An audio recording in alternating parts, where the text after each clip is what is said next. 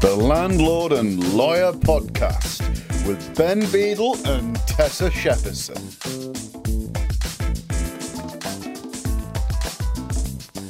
Hello, everybody. Um, he is Ben Beadle. He's the landlord, And she's Tessa Shepperson. She's the lawyer. and this is the Landlord and Lawyer podcast. Back with you again after a little bit of a gap because we had a bit of a problem with um, finding our last guest. But don't worry about that. We've got a brilliant guest today, haven't we, Ben? We have. We're going to be talking um, build to rent uh, with uh, an old contact of mine. Well, he's not that old actually. Uh, Richard Richard Berridge, um, who's the head of strategy at Howsy, but well known in the housing sector. Um, and looking at some of the differences between build to rent and being uh, an individual landlord, and whether there's any learnings between the two. Let's have a listen.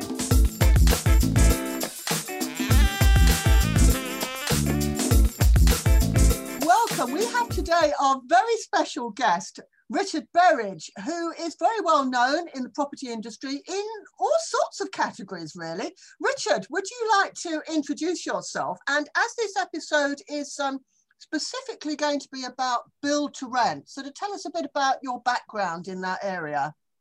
Well, um, it's uh, it's quite a large background, really. I mean, I've been in property for 40 years, so um, in one sort or another, I started off like probably many people do in, in agency, both in sales and lettings.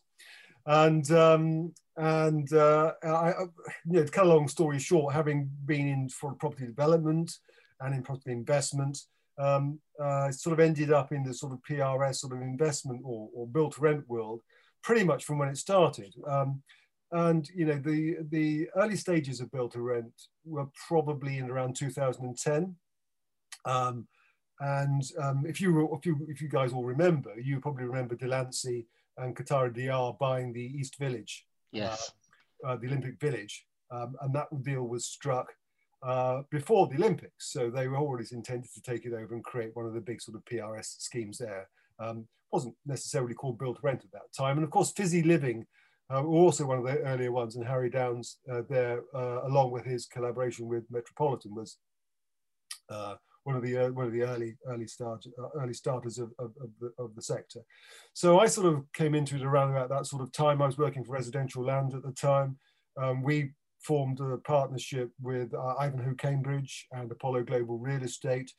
Um, it was, in essence, not necessarily built to rent, but we owned sort of large sort of swathes of London and blocks in London uh, uh, predominantly. It was, it was called a prime central London thing, and and, and for the institutions, it was a bit of a, it was a bit of an opportunist fund as opposed to a pure sort of investment play. It was, it it was you know, the holding time was never intended to be sort of uh, long horizon. It was more sort of a five to five to sort of uh, seven year hold time. So um, I've been involved in build ever since then, really, uh, pretty much as a consultant. And so I've consulted with a number of companies. Um, and because of my because of my background, the the you know consultancy has breadth to it. So it's been about viability, it's been about management, it's been about you know uh, tenant welfare, tenant engagement, pretty much the whole the whole scape. You know, with what we do in the PRS uh, at the moment. So that's sort of me in a nutshell in terms of that. And then you know, currently what I do is that I sort of brought that um, learning into um, Howsy, um, which is, um, as you guys probably know, it's a sort of uh, it's a digital platform. And you know, if I were to give you the sort of I don't know, probably what we try and do is if I were to give you the Howsy sort of elevator, you know, uh, pitch, you know, which a lot of people talk about, it's it, it sort of it sort of goes along line along the lines of the way that property is let hasn't changed um, uh, in decades. It's it's time consuming, inefficient, and costs a fortune. And I guess most landlords would probably agree with that. But that's sort of now a thing of the past, thanks to Howsy's fully managed service. So. Um, because we're a tech company, we've made it easy by com- by combining really smart tech with the expert personal account management which we give to both landlords and tenants you know and there's a complete visibility of that sort of renting process which we think is really important um, we have a, dashboard at Howsy which gives real-time access to everything from viewings and offers um, and you can even order furniture and manage repairs and you can do all that at touch of a button And I think the, the, one of the key things there that sort of drew me there is, is that they've never thought that it was fair to charge a percentage of, of the rent. They've gone with all with the flat fee and they charge, you know, which is a fixed monthly fee, and it doesn't matter how many bedrooms you've got or you know, or the or the size of your rental income. Um, yeah. so, so come and join us. so that's my advert. That's our elevator pitch. Okay. Um, I mean, with this, this episode is looking particularly at uh, at the build to rent sector. Um, this this seems to the, the, private rented sector on the whole seems to be mostly small landlords. Um, yeah. It, it doesn't it doesn't seem to have taken off with the with the larger commercial landlords in the private rented sector. Why why do you think that is? Well, um, if, yeah, well, funny enough, I actually have done a paper on this. So quite, thanks for the question. Um, I can refer to my notes. Uh, no, it's a, um, well, it's an interesting question because uh, it was slow to take off at the beginning because um, if you remember right from the right from the beginning, I mean, sort of two years into probably when Build Rent started, uh, so Adrian Montague produced his report, which is all about the barriers to uh, institutional investment in the PRS, and a lot of it to do was to do with um, reputational risk um, and also, you know, if you think about a lot of institutional, um, and I know Ben knows this because he having worked for Touch, so if you talk to a lot of institutional investors and, and, and asset management managers, their experience is all around the commercial real estate sector. Mm. And they couldn't understand how residential could fit in, in with it. It's, you know, it's messy and bitty and hard to manage and in all sorts of things. And you had you know, hundreds or potentially thousands of tenants all, all, all making life difficult for you potentially. And whereas if they owned a shopping centre, they had an anchor tenant who might be Boots or it might be John Lewis or it might be whoever it might be. And, um, and, and, frankly, it was a commercial relationship they had, and anything that went wrong or anything, any spats they had might have with them would be entirely private on commercial. Whereas if you have a spat with one tenant out of 4,000, that will go completely, um, that will go social mad. So, uh, so they were concerned about sort of things like that. And then also it was about scale of deployment of capital what was the opportunity? Where could they deploy their capital? And the only areas really they could do that was in you know uh, uh, dense urban areas, and the opportunities to, to develop quickly in those areas is, is very limited. It takes an awfully long. and know I know you guys know this, but it takes an awfully long time to to come up with a scheme, to get that scheme through planning, and then ultimately to construct it. And when we're talking about uh, buildings that contain maybe four or 500 flats in the most part. We're talking probably maybe seven years to get to the point where you're actually going to deliver something. So at the moment, you know, if you look at the, um, the various numbers around build to rent, um, we are probably seeing, so Savills and, um, the, and the British Property Federation put some numbers out and Knight Frank and HomeViews do some numbers as well. The difference between those numbers is that Knight Frank used a threshold of 20 homes and above, and Knight Frank used 75 homes and above. So there's a disparity. But fundamentally, sort of, there are about 40 to 50,000 operational build to rent homes in the UK at the moment, and probably two or three times that number in planning or in construction. So we're up to about ish 180 to 190,000 homes, um, either operational in planning um, or, or under construction. And Richard, tell me, do you, do you think that um, that sort of skepticism that we saw a few years ago with all of the you know reasons that you sort of said at the outset, uh, uh have people got over those now? Are they still a concern? Um, no, well, they're less of a concern. You still got some of the fund managers who still think that um, buying into uh, logistics or you know um, offices or whatever retail probably not retail at the moment. No, quite. But um, uh, you know, is the, is the way to go because that's what they've always done and that's what they manage. But sort of uh, residential has always been considered as an alternative asset class. Mm. It's now become more mainstream amongst very many of those people. And when you look at people like BlackRock, for instance, fund managers from the states who are buying into not not not just uh, residential assets, but also social rented residential yeah. assets at the same time. So they see quite a big opportunity in residential.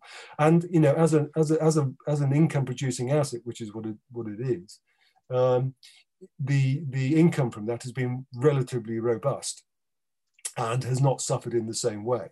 You know, if you if you look at um, occupancy rates, the, the target occupancy rates are between sort of 97 and sort of 98 percent, and it, it's probably ambitious to think that you can achieve better than that in yeah dense in, a, in an urban environment.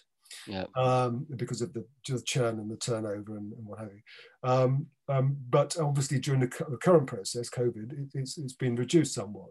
Not, not hugely, but it has probably dipped below 90% for most people. And um, but you know, when you compare that against rents collected in other asset classes, it's been substantially better. And so I think they've seen how robust the asset class is. And of course, the, the thing is about asset classes like this is that it all might be very well to consider that you have a blue chip tenant in your shopping center or in your office uh, complex. But when you when you think about um, um, either the PRS or, or, or, or built to rent, you've basically got blue chip tenants all round because fundamentally that's people's homes. And yeah. you know, and people will pay to stay in their homes. That's their first priority, not to lose their roof over their head.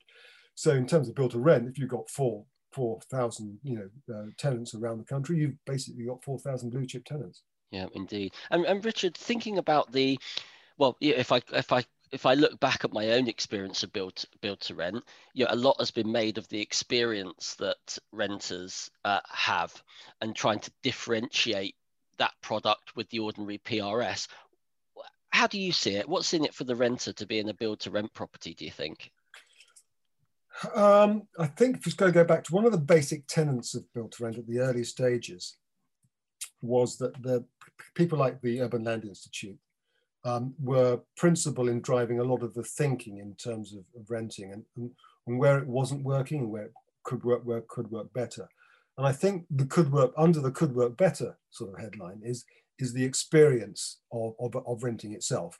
And obviously, you know, it isn't just about build to rent, but also, you know, what we do at Howsy. It's all about, you know, how can you reduce that friction um, toward from moving in from from you know looking for a property to, to making an offer and to moving in and that sort of stuff and then the experience afterwards. And that's really about tenant engagement. And i think that probably the build to rent sort of drove that right at the beginning. Know it was the first you know sector really to start thinking about not having deposits. It was the first sector mm. really broadly speaking to start thinking about you know that pets were important to people and you know shouldn't be excluded from it. So and it was and it was also very much driven about you know con- trying to trying to um, ensure that the, the, the tenant, tenants or residents you know uh, thought of the place that they were living in as their home. And that was really very important and to be extremely responsive.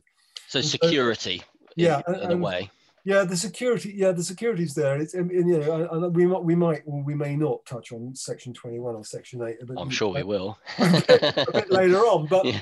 you know, fund, fundamentally, there are very few circumstances that an institutional landlord would want to initiate with Section 21. And for instance, they're not going to want family to move into the flats. They're Indeed. not going to want to, you know, that sort of stuff. So, yeah, yeah. You know, so, so the reasons for forever, forever having to um, to, to issue one of those notices is, is much reduced. And, and, so, and I was just going to ask on that on that point, Richard. Do you think that you know the management of that resident is very different? Then you know we touch. You mentioned Section Twenty One, and I totally get that an institutional investor is more likely to only be evicting um, on a ground a fault based if you if if you will yeah. around antisocial behavior and rent arrears really yeah, yeah. rather than moving back in or, or selling the property because of course i'm sure they'd flog it on to another uh, investor as a whole whole block um, so yeah that obviously gives rise to you know, more more um, security, I guess. But do, do you see a, a, the the resident managed in a different way, where where you've got issues or difficulties, particularly in COVID times?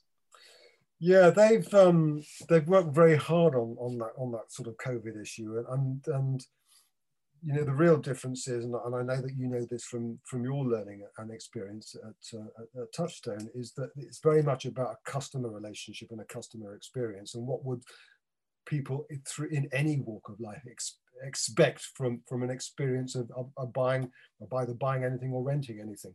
Um, and that, that doesn't mean clothes, uh, I mean houses, that mean, you know, clothes or any sort of retail experience that you want to go in. You're expecting, you know, an experience which is enjoyable. And, and, and that is what the, you know, the build to rent uh, sector is trying to achieve. Um, and it focuses very much on that. And um, to that end, very many of the people that they um, employ um, as um, uh, within their sector are, are ex hotel staff and people like that who who know how to delight their customers and how to how to meet their expectations. And perhaps you know in most cases try and try and go over and above. So that's really very important to them. And in sort of covid times they spent an awful lot of time reaching out to to to their residents eh, either digitally in other, or in other ways or with help help over mindfulness and all that sort of stuff. And they focus very much on that to ensure that that um, everybody in this difficult position that we're all in uh, are happier than perhaps they, they would otherwise be. Indeed. I suppose also with um, if you're managing lots of properties, you, you you can have certain economies of scale. You know, you'll probably have tradesmen who are available fairly quickly and and cleaning staff. Whereas for I suppose for a private landlord, if you've just got one property, it, it's more difficult to arrange those things. What do you think? Well, then? Uh, yeah, I mean, the, the thing, depending on the size of the size of the property, I mean, you've generally got boots on the ground anyway. Indeed, yeah. Yeah, so uh, so that's that's pretty much. So you probably will have a concierge, or or like a hotel, you have a back of house of sorts. Handyman, um, that sort of stuff. Yeah, and also, yeah, and also bearing in mind that you're also doing asset management at the same yeah. time. So you're doing health and safety and and all those sort of things about building management that you would do anyway, which is which is I guess slightly difficult. The asset management generally speaking, in, in the PRS is, is the landlord himself who goes around and does all those sort of repairs and so forth. Um, I think that one of one of the things that I sort of again, you know, being a landlord myself, one of the things that, that we try and do, we, we try and preempt all those things, um, uh, sort of coming up. You know, I mean, at the housing we have all this uh, really smart tech that sort of you know highlights everything that's coming up. EICRs, for instance, at the moment, I think we've got a tiny proportion of our landlords now still requiring EICRs. And when I say mm. tiny, I mean less than 1%. Yeah. Um, and because we, we did a program, we have an automated program which which helps them, you know, A highlights the fact that they need them by April and B, B helps them sort of get them sorted out. Um, and, and just to the, just to that end, I will just say with people who do need EICRs, go ahead and say, go out and get them. Indeed. Just because you've had just because you've had an inspection doesn't mean so you're going to pass that inspection. Yeah. Yeah, absolutely. Uh, Richard, one thing I was going to ask. I mean, we yeah we've touched on this as we go as as we've gone, but you know, if you're an individual landlord listening listening to this, you know, what sort of things do you think uh, you know you would look to the build to rent to maybe learn from, and are there any sort of reverse learnings that build to rent might look at the you know the individual landlord space and and think you know that they uh, can learn uh, from them too?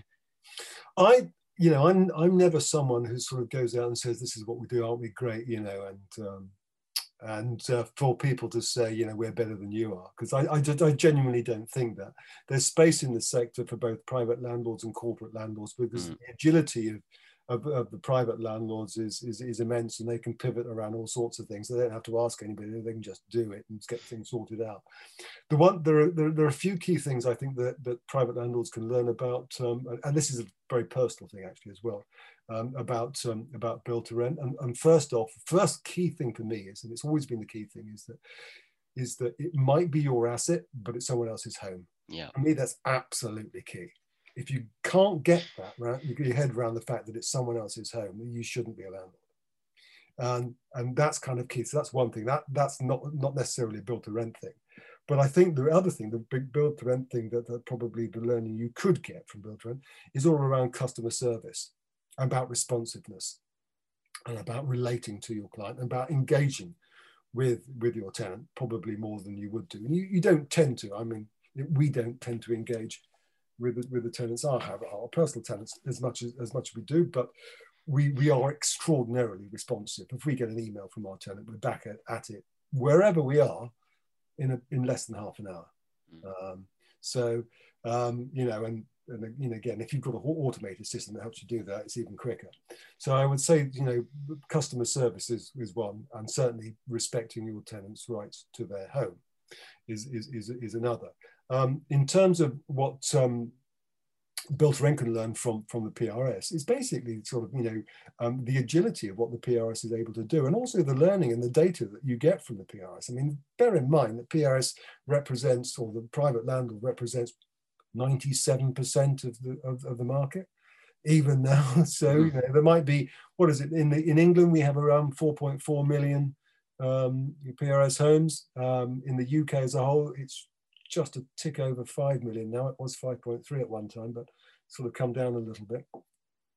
Um, so, you know, we have lots of learning and data from, from the PRS as a whole, um, which helps us understand what the market's actually like.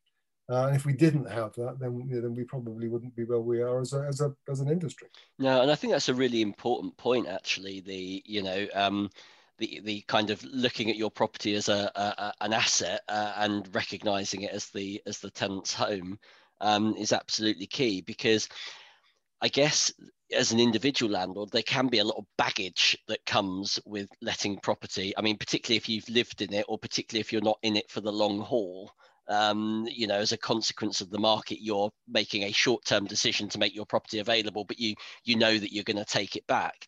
And I think, you know, from a, an individual landlord's perspective, would you suggest that that you know it's it's that difference between uh, being an individual and, a, and, a, and having a business mindset? You know, whether you're a build to rent or whether you're an individual, you're running a business.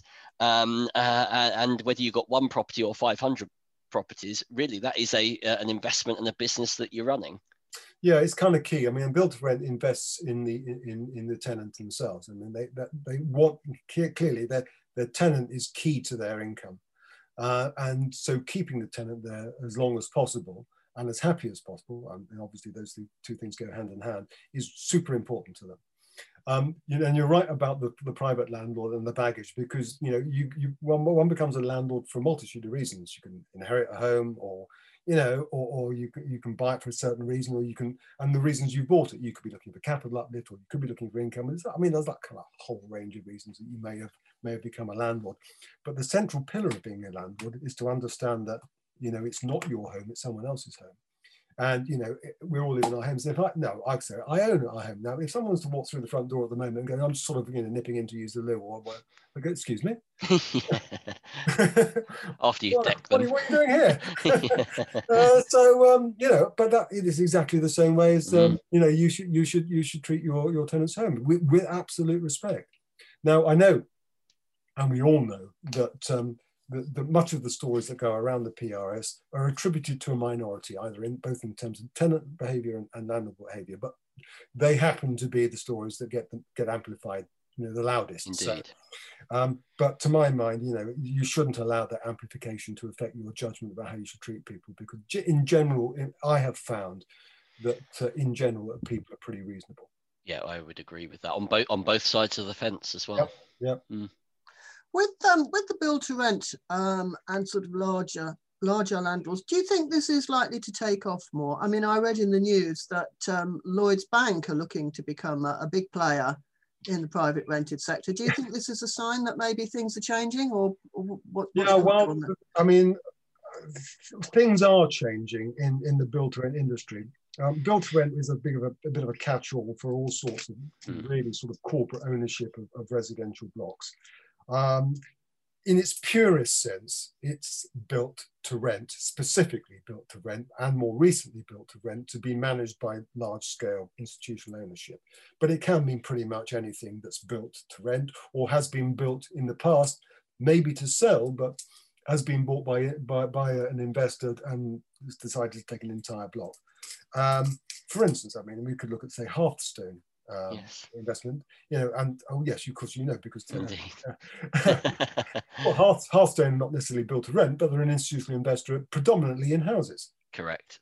Um, um, so um, there's there's there's quite a lot of interest in in residential as a as a whole, and how it's evolving is is quite interesting because whilst we look at built to rent as being predominantly urban, which it is, and predominantly dense, which it is, there's a whole um, opportunity out there in less uh, less dense areas and less urban areas where rental might be more more interesting. And Lloyd's move seems to be more based around uh, um, uh, uh, uh, an investment that is not predominantly urban based, but probably thinking a little bit more about what other opportunities are out there, similar to um, to what happens in, in the PRS. And I think, as you know, the, the PRS as a whole is, in the majority of cases, is made up of houses and not flats.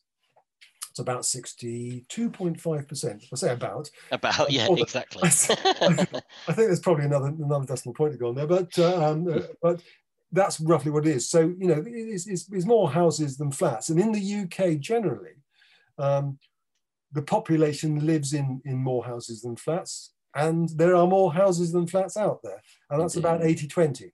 And, and Richard, I was going to ask, do you think that, you know, we're obviously seeing a short-term impact on city living and uh, you know people perhaps moving further afield and looking at gardens and stuff like that is that you know do you do you have a sense as to whether you know that's lloyd's motivation for doing it or or whether others will be motivated by that sort of you know the, the, the sort of covid impact and whether it will stay with us well it's, it's really quite hard to determine isn't it whether the covid impact and or the impacts on our behaviours are going to be permanent or temporary, or, or, or, or how, which ones are going to be permanent, which ones are going to be temporary. I suspect that the the um, the large scale experiment that we've all undergone from working from home has probably led us to think that we're probably going to work from home more. It's by how much more um, is the thing, and and if we're going to work from home more, where do we want to be working from home? Mm. Um, and do, do, you know, and if we can work from home more, how far are we then prepared to travel to get to work if we're going to work, um, and how often are we prepared to do it? There's no doubt that, for instance, if you, the further you go out, the more space that you get, and the more likelihood is you're going to be in a house rather than an apartment, for instance. Right. And when also the thing is about houses that they're entirely defensible spaces. And when I say defensible spaces, I mean from the moment you walk into where you live, you, that space is yours and you can defend it. And even the outside space you can defend as well, because whether it's a yard or a garden or whatever it happens to be. Whereas if you work live in a flat, the moment you walk in through the front door of your apartment block, you're walking into spaces that other people occupy. It doesn't matter whether it's a, where the concierge is or a mm. communal mm. space or a corridor or a lift or wherever. Those spaces are spaces you can't control. So very, that's a that's one big difference between um, flat living and house living in a um, pandemic environment. And the thing is about wearing masks, for instance, we all know because we've seen it for years, is that many, very many people, particularly from places like Japan and, and the Far East, have worn masks uh, yes. due to uh, concerns over pollution or, or infection for years and years and years. Um, and it's not inconceivable that we will continue to wear masks for, for a few years yet, even, even though we're not particularly uh, uh, delighted to do so. I think more people will do than, than, will continue to do so than than than have done in the past. Um, so, to get to your question, I think that I think that there is going to be a permanent move for some people away from dense urban areas. I don't think it's going to be absolutely massive, but I think it's going to be enough for investors to start think about where they're going to deploy capital. Uh, yeah and in what type of asset class. And if you bear in mind, and I think that I probably know this in PRS, people do stay longer in houses anyway. Indeed, no, absolutely. Um, so I suppose if you were to to say to someone, where would you rather live? You know, a, a nice house with a garden or a, a sort of city centre flat. Most people would would go for the house and garden, particularly well, if they've got well, a family. do, do you know that question is one that's been plaguing me in terms of uh, research for about five days. And you'd have thought that a simple question like that would have been asked by researchers hundreds of times. But no. They do want to know more, more, more granular questions, you know. So I'll ask the question like that, but add a load of other bits on it. But when I say the, the simple binary question, do you prefer to live in a house or a flat? It's Not a question that anyone seems to have ever asked. It's well, often the most simple ones, isn't it? Well, I've currently got a survey on Survey Monkey going right now because I'm so vexed by that. I thought, God, how must I do this? I'm... I'm interested, Richard, thinking about that then, and thinking about, you know, the pure build to rent models kind of being, you know, big blocks, city centre ish. Do we think that in well, certainly in the short term, but maybe in the medium term, that that might have an impact on on rents as maybe people kind of disperse out a little bit, and the very very significant rents of city centres, perhaps correct is maybe the wrong expression, but you know what I mean, work themselves out to a lower level uh, given that the demand is is a bit less? Well, I noticed. I think it was Zoopla. I can't remember, but um, very recently said that they saw a resurgence in interest in sort of city centre living, and that's sort of nationally speaking. I, and I wouldn't be surprised to see that. Mm. There was, you know, a, a, move away from city centres that um, that was for obvious reasons. Um, uh, it's really going to be about um, that bit is going to be about supply and demand in a sense, and and how many of those city centres are oversupplied and how many are undersupplied.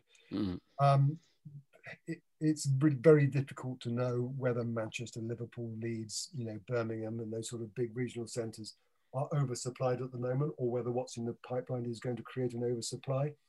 I think what's what's quite clear, and a question that I'm always slightly concerned about, is is, is renting to me is something which isn't um, isn't wholly isn't wholly based on supply and demand. Um, it is, funnily enough, when there's too much supply, but not quite so much when there's not quite so much when there's uh, too little supply, because the end of the day, it's not a finance renting isn't a financeable uh, thing you can do. You can't borrow money to, to rent. It's, it, on the whole, you can't do that. You you can only really pay in rent what you have in your pocket at the end of the month um, which is why rents by and large tended to have followed um, uh, income increases over time, um, pretty much so. And you can see that, you know, as a, as a big graph going back way into the 70s. And when there was a huge inflation uh, peak in around the, in the early 70s, you saw that rents also peaked by the same amount. So, you know, it pretty much follows what income is. Um, built to rent isn't the cheapest um, in its in its highest amenity form isn't isn't the cheapest of rent. So it's looking more at lifestyle than it is at, at sort of normal renting. And it's always been interesting to me, and it's been good to see that build to rent is now coming into more mid market rent yeah. areas, which I think is really important. It, it has to do that because that you know, there is a perception it's expensive, isn't it? Isn't there? Let's there is, and, and, and, you know that's not necessarily wrong in in, in mm. many cases. And the perception, but it's like many perceptions. Many perceptions come from very early uh, thoughts about something, and then are not corrected later on. And the early built-to-rent schemes were those schemes that competed very strongly and had to compete very strongly with house builders and a for-sale market and a yeah. for-sale market. And, and those and competing for land on that basis meant they had to go down a route that was highly amenitized and a little bit more expensive in order to make those returns that you had to make. That's not so much the case now. Richard, what about um, the, the, increasing um, modular building um, practices? Um, is, is that having an effect? It's coming in a little bit, uh, uh you know, not quite as much as I'd like to see. Um, Mark Farmer, who's the sort of MMC, uh, which is, you know, Modern Methods of Construction Champion for the government, um, and, and I do, do, do speak from time to time about it, and he's a huge champion of that. It is more difficult to implement in large schemes um, because of the complexity of the buildings. But if you look down at Greenwich, is it called Greenwich Quay, where Essential Living have got a scheme there, which is now live. That's a modular scheme. It wasn't envisaged as a modular scheme to start with, but it became such. And I know I know that a lot of people are starting to look at modular. Um, it's from my experience um, of having lived in a building that's had some element of modular employed in it, um, the kitchens and the bathrooms with, with, pods, for instance, the accuracy of the work is very sort of machined, if you like. It's very accurate. Um, and if we can see that coming into house building, then I'm, i would I would be very hopeful we would see better quality of homes coming through.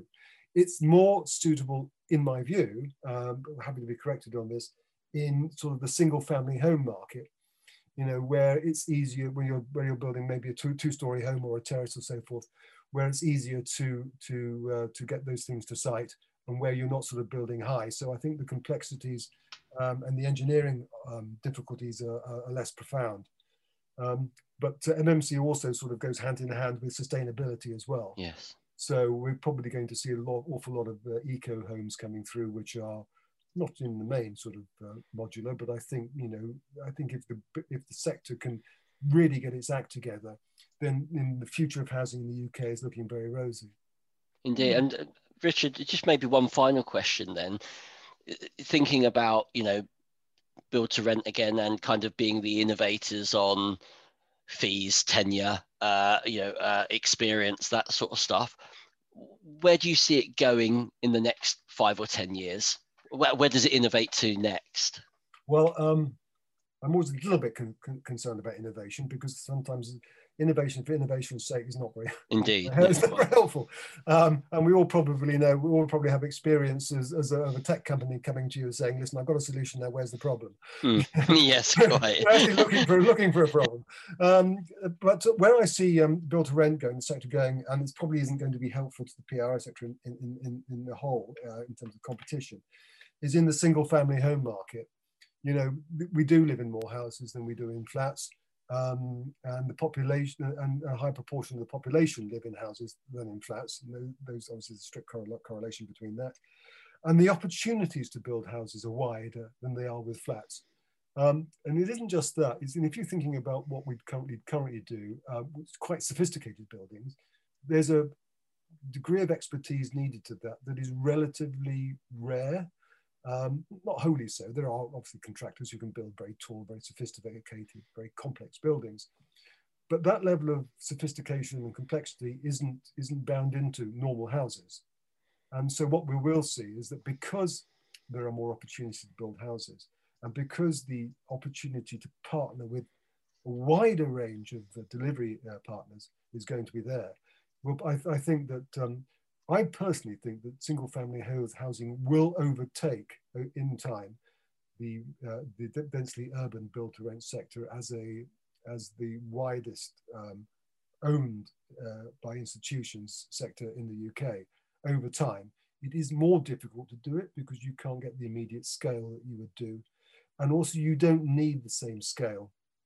For instance, you wouldn't put 500 houses on the outskirts of Winchester and expect to let them you might put 60 mm. you know, all that sort of stuff so but you but there are more winchesters than there are manchesters quite yes very good okay well i think we probably um, probably run out of our time now so um, I think it probably remains for us to say thank you very much for coming along and talking to us. It's been fascinating. I've, I've really enjoyed it. Thank you very much. Yeah, it's been good to speak to you both. Thank you, Richard. Thanks a lot. Ben, that was a very interesting talk, wasn't it? Yeah, I thought I thought it was, and you know, any sort of individual landlords listening uh, listening into that will, I think, you know, take away Richard's comments about customer service, customer experience, and really, you know, treating your tenant as a, a as a customer and looking at your even if it's one property as a, your your investment as a business. Yeah, yeah. Don't go barging in without getting permission first, I suppose, is the no, exactly. But it's also really interesting, I think, to sort of see his his comments about you know the growth of of uh, build to rent and the projected growth uh, and the you know the, looking at the the more affordable uh, side of side of life as well. But I do think I was kind of relieved to hear his comments about the two sectors kind of coexisting with each other. Mm. Um, and I do think, you know, whilst build to rent um, providers may well have done uh, a very good job uh, during COVID, um, I think we can apply the same level of praise to individual landlords who have gone over and above and negotiated rent deferrals and reductions and and yeah. you know generally looked out of their looked out for their tenants. I mean, it, it is surprising in a way that the build to rent is such a small proportion of the whole private rented sector.